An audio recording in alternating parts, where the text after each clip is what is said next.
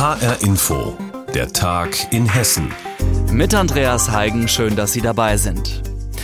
Der Prozess um die NSU 2.0 Drohbriefserie vor dem Landgericht Frankfurt am Main geht weiter. Und jetzt hat der Angeklagte ausgesagt, die Vorwürfe der Anklage hat er zurückgewiesen. Die Staatsanwaltschaft wirft ihm Beleidigung, in Dutzenden Fällen versuchte Nötigung und Bedrohung sowie unter anderem öffentliche Aufforderungen zu Straftaten und Volksverhetzung vor. Unsere Gerichtsreporterin Heike Borufka verfolgt den Prozess für uns und schildert uns zunächst, wie der Angeklagte begründet hat, dass er all das nicht getan haben soll. Heike Borufka. Der Angeklagte sagt, dass er Mitte 2019 in eine Chatgruppe eingeladen worden sei im Darknet. Und in dieser Gruppe wären offenbar frustrierte hessische Polizisten gewesen. Jedenfalls ist das seine Vermutung. Die hätten nämlich viel Insiderwissen besessen, ein enormes Aggressionspotenzial und antisemitisch seien sie auch noch gewesen.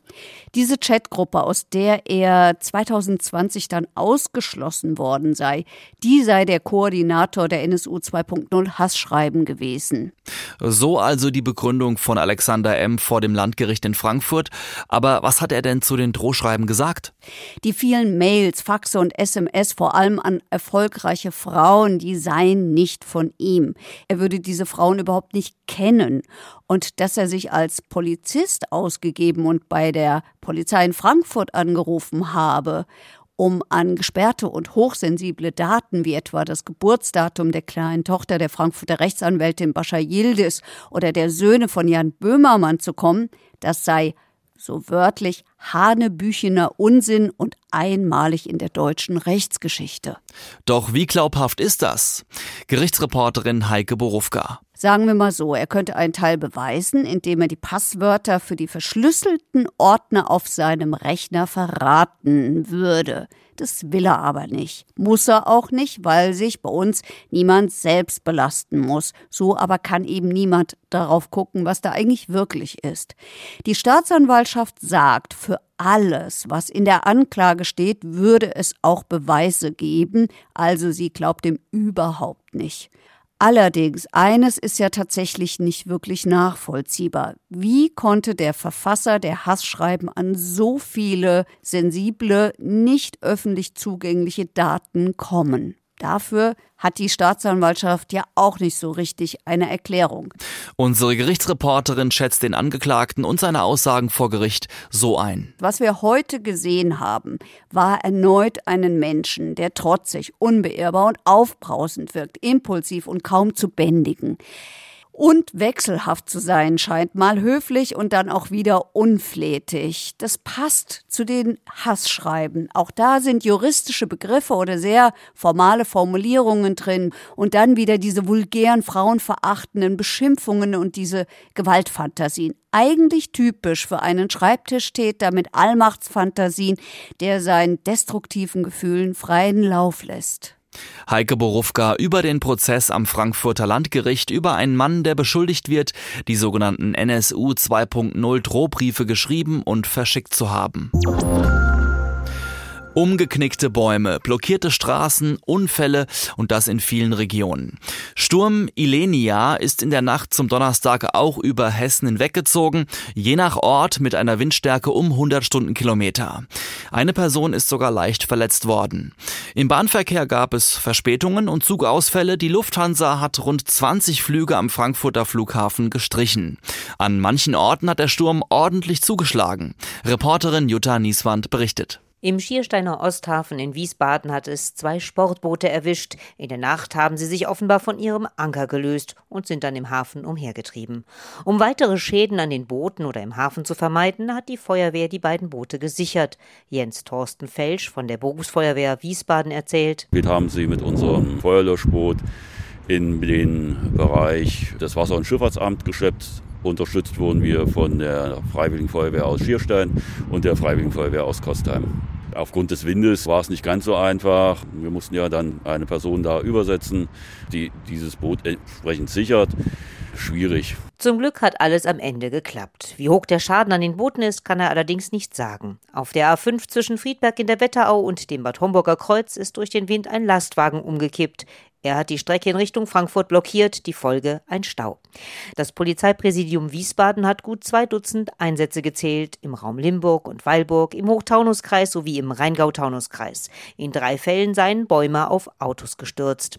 Seit den frühen Morgenstunden sind die Einsatzkräfte in Hessen unterwegs gewesen, so auch in Gießen, wo laut Leitstelle des Polizeipräsidiums 30 Notrufe eingegangen sind und einige Bäume auf den Fahrbahnen gelegen haben. Markus Holle von der dortigen Berufsfeuerwehr erzählt erzählt. Zum Glück ist es immer mit relativ wenigen Handgriffen erledigt, sodass wir ja, relativ schnell von den Einsätzen zurückkommen.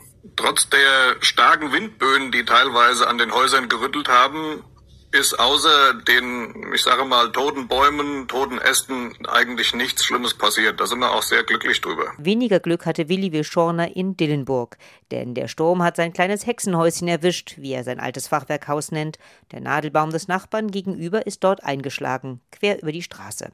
Willi Wischorner versucht es mit Humor zu nehmen. Er hat ein bisschen die Fassade verschönert, also hat neue Muster reingeschnitten und äh, ein paar Löcher gemacht, ein paar Fenster zertrümmert. Das Dach hat er beschädigt. Viele Dachpfannen sind auch runtergefallen auf einen Oldtimer. Das sieht nicht gut aus. Den Schaden kann er für den Oldtimer noch nicht genau absehen, aber für das Haus dürften es mehrere 10.000 Euro sein, je nachdem, wie aufwendig die Instandsetzung wird. Auch im Bahnverkehr hat der Sturm seine Spuren hinterlassen, weil Bäume auf die Bahnstrecke gestürzt sind, zum Beispiel zwischen Dreieich-Buchschlag und Langen im Landkreis Offenbach.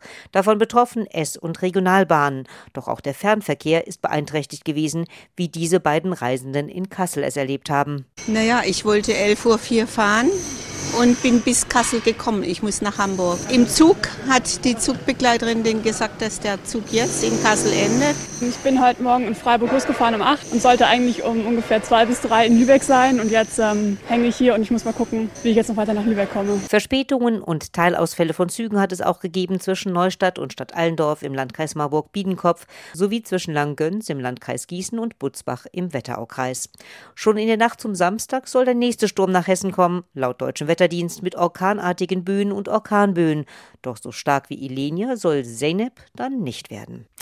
Ja, Sturm Ilenia hatte auch bei uns in Hessen gewütet und für Schäden und Auswirkungen gesorgt. Reporterin Jutta Nieswand hat für uns die Lage zusammengefasst. Kommen wir zu einem Dauerthema, die Schiersteiner Brücke zwischen Wiesbaden und Mainz. Die war 2015 lange gesperrt. Ein Riesenproblem, Schuld war ein Baufehler. Und nun sieht es so aus, als wäre der östliche Ersatzneubau im Sommer fertig. Aber er wird noch nicht freigegeben, sondern deutlich später. Und zwar wegen einer anderen Brückenkatastrophe in Wiesbaden, der Salzbachtalbrücke. Die musste gesprengt werden, ist also weg und das hat nun Auswirkungen. Reporterin Andrea Bonhagen in Wiesbaden Wiesbaden verfolgt die Brückenproblematik und erklärt uns die Hintergründe. Also ich fange mal bei der Salzbachtalbrücke auf der Strecke Wiesbaden-Frankfurt an. Die ist ja gesprengt worden wegen Einsturzgefahr, du erinnerst dich. Ein wichtiges Stück A66 im Rhein-Main-Gebiet gibt's also gerade nicht. Die Schiersteiner Brücke über den Rhein, das ist die A643 Mainz-Wiesbaden. Das ist gerade die Umleitungsstrecke für die fehlende Salzbachtalbrücke. Zum Beispiel für Menschen aus dem Rheingau, die nach Frankfurt wollen. Die Schiersteiner Brücke schafft das, den Verkehr aufzunehmen, obwohl sie erst halb fertig ist. Da steht erst eine Hälfte von Wiesbaden nach Mainz, die andere Hälfte von Mainz nach Wiesbaden, die wird gerade gebaut. Und die wird dieses Jahr fertig werden. Das hat die Autobahn GmbH gerade verkündet, aber auch dazu gesagt, sie wird nicht eröffnet werden. Monatelang nicht, wahrscheinlich sogar mehr als ein Jahr nicht. Da wird dann die neue Brücke mit dem nagelneuen Asphalt in Sonne und Regen stehen ohne Autos. Und warum? Weil man das Öffnen vorbereiten muss. Dazu muss man ein Wochenende lang die Schiersteiner Brücke komplett sperren. Und das will die Autobahn GmbH den Autofahrern im Rhein-Main-Gebiet nicht zumuten, auch nicht der Stadt Wiesbaden zumuten, über die sich der Verkehr dann ergießen würde. Also gilt dann, eine Brücke fehlt und die andere Brücke ist fertig, aber nicht befahrbar. Das ist lustig für alle Närrinnen und Narralesen, aber das ist auch ein Tiefschlag für die Pendlerinnen und Pendler und die Betriebe, die rund um Wiesbaden seit Jahren im Stau stehen. Frühestens Ende 2023 wird die Schiersteiner Brücke also freigegeben und das Thema Problembrücken im Rhein-Main-Gebiet bleibt uns auch in Zukunft noch erhalten, sagt unsere Reporterin. Alles aus den 60ern ist marode. Die Autobahn GmbH hat ja beim Sprengen der Salzbachtalbrücke verkündet, dass man im Jahr doppelt so viel Brücken sanieren muss wie bisher. Das klappt natürlich nicht, denn es gibt sehr langwierige Planungsverfahren und Genehmigungsverfahren und es gibt immer wieder auch Verzögerungen. Beim Darmstädter Kreuz zum Beispiel heißt es jetzt 2025 fertig statt 2023. Das braucht also zwei Jahre länger. Der Riederwaldtunnel in Frankfurt fertig 2031 statt 2030. Da hat man noch nicht mal angefangen, da laufen erst die Vorbereitungen sagt unsere Reporterin Andrea Bonhagen zum Brückendilemma der Schiersteiner und der Salzbachtalbrücke. Die eine kann sozusagen nicht ohne die andere. HR Info. Wer sich für die Geschichte des Radios interessiert, sollte sich auf den Weg nach Frankfurt machen, ins Museum für Kommunikation. Da läuft nämlich die Ausstellung On Air 100 Jahre Radio. Und jetzt kommt eine kleine, aber feine Sonderausstellung hinzu und die heißt Funk für Fans, hessische Rundfunkgeschichten. Da gibt es viel zu entdecken. Hanna Immich über ein Thema in eigener Sache.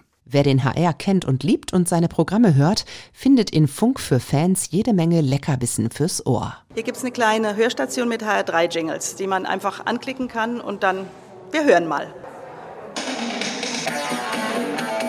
HR3 Music Hall. Für die Ausstellung hat der HR seine Archive geöffnet. Archivarin Sabine Jansen, die die Ausstellung mitentwickelt hat, freut sich, so viele hessische Rundfunkgeschichten präsentieren zu können. Das ist ganz, ganz großartig, weil das bei uns alles immer im Magazin verschwindet und wir haben Dinge zurück bis 1923. Es ist einfach toll, dass man das mal zeigen kann. Funk für Fans führt den Besucher durch die Geschichte des HR. Corinna Engel leitet die Öffentlichkeitsarbeit im Museum für Kommunikation. Wir hoffen, dass unsere Besucherinnen und Besucher aus Frankfurt, aus Hessen, dass sie sich wiederfinden in den Objekten, die wir zeigen, dass sie Erinnerungen haben an zum Beispiel HR3 Disco-Partys, mit denen der HR dann auch ins Land gezogen ist. An vielen Stationen kann man mit Kopfhörer oder mit dem Handy über QR-Codes Ausschnitte nachhören und sich in die Zeiten der Anfänge zurückversetzen wie in die berühmte Sendung Abendstudio, ein Schnipsel aus dem Jahr 1948 und der Sendung Was verstehen wir unter moderner Literatur? Stelle ich Ihnen einfach als der Referentin der Tagung die Frage, sind Sie der Auffassung, dass wir heute in Deutschland eine moderne Literatur haben? Das ist sehr schwer zu sagen. Der hessische Rundfunk war von Anfang an aber auch eng verknüpft mit dem Jazz. Festivals wurden übertragen und eigene Jazzreihen gesendet. Christian Arndt von der aktuellen Kommunikation im HR steht vor seinem Lieblingsobjekt, ein großformatiges Schwarz-Weiß-Foto. Wir sehen hier eine Jazzkapelle mit Kontrabass, mit Akkordeon und einer Sängerin, die live in einer Pan Am Linienmaschine ein äh, Konzert aufnehmen und auch live übertragen. Die Ausstellung Funk für alle hessische Rundfunkgeschichten im Museum für Kommunikation läuft noch bis zum 4. September. Über die Sonderausstellung Funk für Fans hessische Rundfunkgeschichten im Museum für Kommunikation in Frankfurt hat Hanna Immich berichtet. Und das war der Tag in Hessen mit Andreas Heigen. Und alles Wichtige aus Hessen finden Sie wie immer auch auf hessenschau.de.